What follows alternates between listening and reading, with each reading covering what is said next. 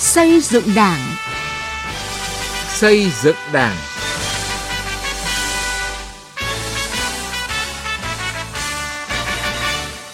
Xin kính chào quý vị và các bạn. Chương trình xây dựng Đảng hôm nay có những nội dung sau: Đấu tranh loại bỏ những tư tưởng bàn lùi, đùn đẩy trách nhiệm.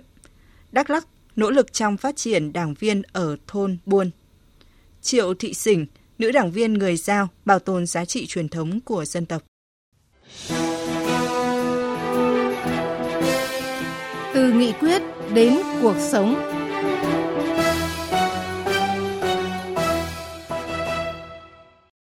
Thưa quý vị, thưa các bạn, hội nghị giữa kỳ Ban chấp hành Trung ương vừa diễn ra tuần trước đã kiểm điểm nửa nhiệm kỳ khóa 13, đánh giá những kết quả đạt được, thành công nổi bật, chỉ ra hạn chế rút ra bài học cần thiết để tiếp tục nâng cao năng lực cầm quyền và lãnh đạo của Đảng. Tại hội nghị này, Tổng Bí thư Nguyễn Phú Trọng nhấn mạnh việc đấu tranh, loại bỏ những tư tưởng bàn lùi, đun đầy trách nhiệm trong một bộ phận cán bộ.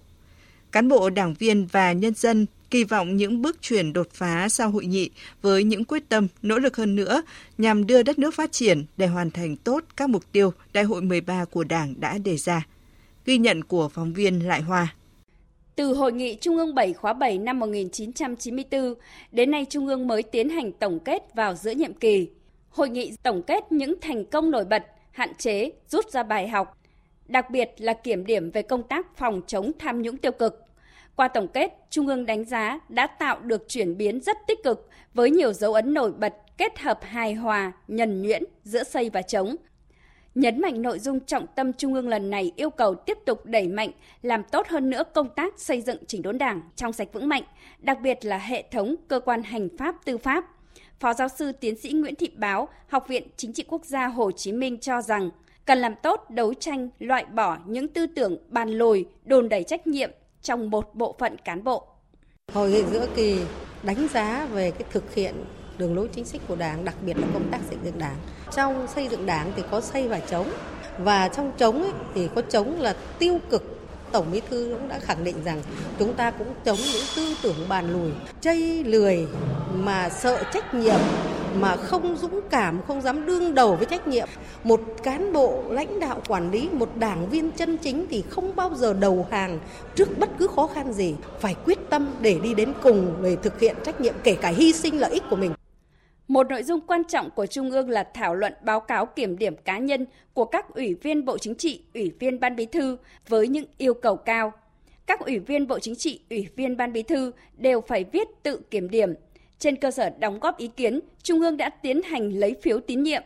Đây là bước quan trọng của quá trình đánh giá, với tinh thần xây dựng để sửa chữa phần chưa làm tốt thời gian qua và phát huy những mặt mạnh để lãnh đạo tốt hơn trong thời gian tới ông Vũ Thuần Nho, hội viên câu lạc bộ Thăng Long và tiến sĩ Chu Đức Tính, nguyên giám đốc Bảo tàng Hồ Chí Minh đánh giá lấy phiếu tín nhiệm đối với ủy viên Bộ Chính trị, Ban Bí thư. Đây là một sự đổi mới rất mạnh mẽ trong cái tình hình hiện nay. Chúng ta vừa vượt qua cái đại dịch Covid thì qua đây để mà chúng ta làm rất công khai, minh bạch, đề ra những cái tiêu chí cụ thể từng đồng chí ủy viên Bộ Chính trị, Ban Bí thư khẳng định đạo đức, phẩm chất, năng lực của cán bộ khi bác Hồ còn sống, bác nói phải coi công việc kiểm điểm hàng ngày là công việc thường xuyên. Lần này Trung ương đưa ra kiểm điểm sâu sắc bằng cách tự đồng chí tự kiểm điểm và được tập thể có ý phê bình cho. Chính là như rửa mặt hàng ngày, theo lời của bác Hồ.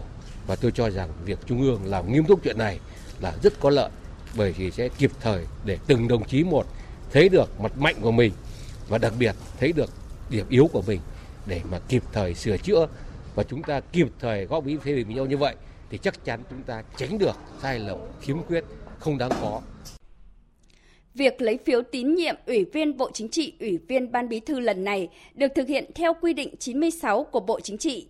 Kết quả lấy phiếu tín nhiệm được công khai trong Ban chấp hành Trung ương. Đây là bước tiến mới so với những lần lấy phiếu tín nhiệm trước. Theo Phó Giáo sư Tiến sĩ Nguyễn Văn Giang, Ủy viên Hội đồng Lý luận Trung ương, thì đây là kênh thông tin rất quan trọng trong đánh giá cán bộ. Cái quy định về công khai kết quả lấy phiếu tín nhiệm đó chính là một, một cái kênh một biện pháp để mà nâng cao hiệu quả của cái việc lấy phiếu tín nhiệm. Nó gây áp lực lên cán bộ. Chứ còn nếu như mà lấy phiếu tín nhiệm mà lại không công bố chỉ rất ít người được biết thì nó chả có ý nghĩa gì. Với quy định 96 thì quy định rất rõ. Trong đảng công bố ở trong ban chấp hành trong bộ chính trị chẳng hạn đấy thì đấy là một tập thể lớn do đó nó cũng có một cái áp lực rất lớn trong quốc hội thì là công bố cái kết quả trên phương tiện thông tin đại chúng một cách chính thức kịp thời Kết quả phiếu tín nhiệm cao là sự đánh giá, ghi nhận đối với người được lấy phiếu. Nếu thực hiện công việc được giao chưa thật sự xuất sắc, phiếu tín nhiệm không cao thì bản thân có điều kiện suy ngẫm để tự soi, tự sửa. Kinh nghiệm tổ chức lấy phiếu tín nhiệm trong Ban chấp hành Trung ương lần này là cơ sở tốt để tới đây việc lấy phiếu trong Quốc hội, Chính phủ và các cơ quan trong hệ thống chính trị thời gian tới.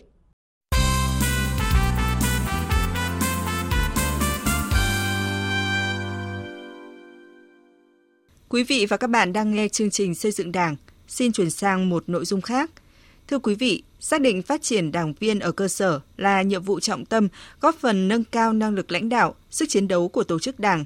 Thời gian qua, tỉnh Đắk Lắk luôn chú trọng công tác bồi dưỡng, tạo nguồn kết nạp đảng. Phản ánh của phóng viên Hương Lý tại xã Tân Lập, huyện Crong Búc, tỉnh Đắk Lắk. Chia sẻ về quá trình phấn đấu được đứng trong hàng ngũ của đảng, đảng viên trẻ ở Lắc Nie, chi bộ thôn Tân Thịnh, xã Tân Lập, huyện Crong Búc cho biết, được cấp ủy chi bộ thôn tin tưởng, đoàn viên thanh niên tín nhiệm, giao nhiệm vụ, đảm nhiệm vị trí thôn phó thôn Tân Thịnh. Những năm qua, chị luôn nỗ lực hoàn thành tốt các nhiệm vụ được giao. Cuối năm 2022, chị Hờ Lắc Nie vinh dự được kết nạp đảng. Đây là động lực lớn để chị tiếp tục nêu cao tinh thần trách nhiệm, cống hiến sức trẻ, góp phần xây dựng đảng vững mạnh, quê hương giàu đẹp. Sau một thời gian phấn đấu đã được đứng trong hàng ngũ của đảng, tôi rất hạnh phúc và tự hứa sẽ phấn đấu học tập, nỗ lực rèn luyện, học hỏi để trở thành một đảng viên gương mẫu, cùng chi bộ tuyên truyền vận động xây dựng quê hương ngày càng phát triển. Chị Hờ Lắc Nia là một trong năm đảng viên trẻ ở các thôn buôn được Đảng ủy xã Tân Lập, huyện Crong Búc kết nạp trong năm 2022. Đây là một sự nỗ lực lớn của địa phương trong đào tạo phát triển nguồn đảng viên mới. Khi đa số thanh niên ở các thôn buôn đi làm ăn xa, quần chúng tại địa phương ngại tham gia các hoạt động đoàn thể. Ông Trần Ngọc Sơn, Phó Bí thư đoàn thanh niên xã Tân Lập cho biết. Về phía đoàn xã thì cũng vận động các đoàn viên thanh niên ưu tú cố gắng hết sức tối đa những cái nguồn lực của các ờ, đoàn viên ưu tú để đưa vào ờ, hàng ngũ của đảng thì cũng có nhiều cái giải pháp để ờ, cho các thanh niên đoàn viên đi tham gia các hoạt động chính trị cũng như hoạt động của xã hội.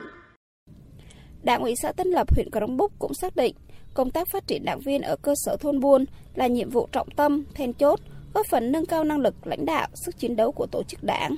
Hơn nữa, các đảng viên còn là cầu nối trong phát triển kinh tế xã hội, đảm bảo quốc phòng an ninh tại địa phương. Do đó, đối với những địa bàn có tính chất đặc thù như nơi có đông đồng bào dân tộc tại chỗ sinh sống, những chi bộ nhiều năm liền không kết nạp được đảng viên mới, Đảng ủy xã đã xây dựng kế hoạch phát triển đảng viên, giao chỉ tiêu cụ thể cho các chi bộ, các đoàn thể, xem đây là một trong những chỉ tiêu quan trọng để đánh giá xếp loại hàng năm. Bên cạnh đó, Đảng ủy xã phân công các đồng chí đảng ủy viên giữ sinh hoạt tại chi bộ, cơ sở, từ đó nắm bắt tình hình, kịp thời tháo gỡ những khó khăn trong công tác phát triển đảng viên mới nói riêng, cũng như công tác xây dựng đảng nói chung. Bà Cao Thị Thúy Nga, Bí thư Đảng ủy xã Tân Lập, huyện Crong Búc cho biết. Từ đầu năm 2023 là đảng ủy đã phân công nhiệm vụ thì gắn trách nhiệm với các đồng chí đảng ủy viên ờ, trong cái công việc là À, ngoài cái việc phát triển đảng viên để xây dựng cái tổ chức đảng thì sẽ theo dõi cái địa bàn sát sao toàn bộ mọi mặt về phát triển kinh tế xã hội trên địa bàn thôn và cái kết quả cuối năm của các cái thôn sẽ là căn cứ để đánh giá cán bộ à, do xã là giao nhiệm vụ à, tại các địa bàn.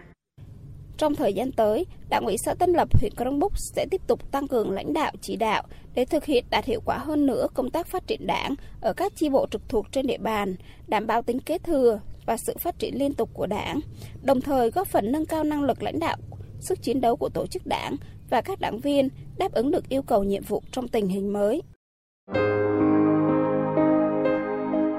Học tập và làm theo bác.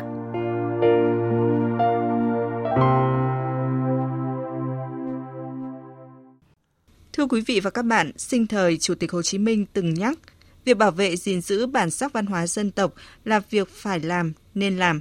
Nhưng quan trọng hơn là biết vận dụng và phát triển những bản sắc ấy vào cuộc sống. Đó chính là cách tốt nhất để bảo vệ và giữ gìn bản sắc văn hóa dân tộc. Học bác, đảng viên người sao Đỏ ở bản Quân 1, xã Ngọc Phái, huyện Trợ Đồn, tỉnh Bắc Cạn, Triệu Thị Sình, đang biến những giá trị truyền thống của dân tộc thành tài sản, tạo việc làm cho phụ nữ ở địa phương, góp phần nâng cao vị thế của phụ nữ người sao Đỏ. Phóng sự của phóng viên Thu Thảo. Đẹp lắm. À, đây thủ cầm đây, đây cái túi này. À, gối. Vâng. Cái túi này với đẹp. Vâng. Đấy là cơ sở sản xuất. Vừa cẩn thận gói khăn cho khách, chị Triệu Thị Sình, bí thư chi bộ bản Quân 1 xã Ngọc Phái, huyện Trợ Đồn, tỉnh Bắc Cạn, vừa giới thiệu thổ cầm của tổ hợp tác chế biến nông lâm sản bản Quân do chính chị làm tổ trưởng.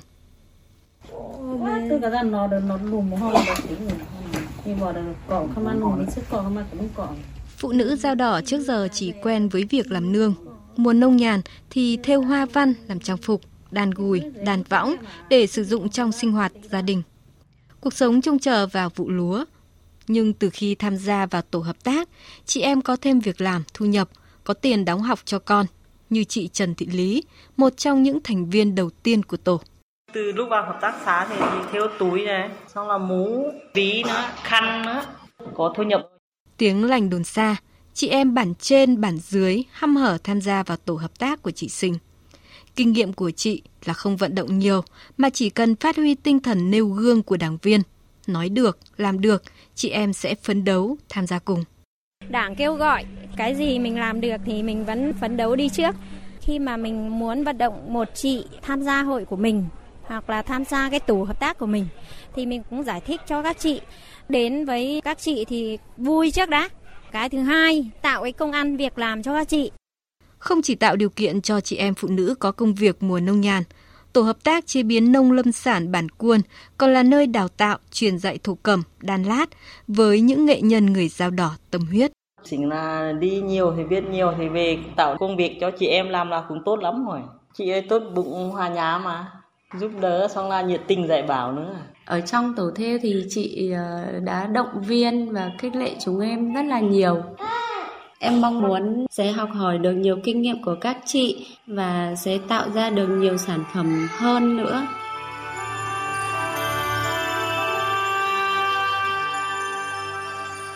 Giờ đây, những sản phẩm đặc sắc của người dao đỏ đã không còn lặng lẽ dưới những tán rừng già, mà đã được giới thiệu đến thị trường trong nước và cả nước ngoài.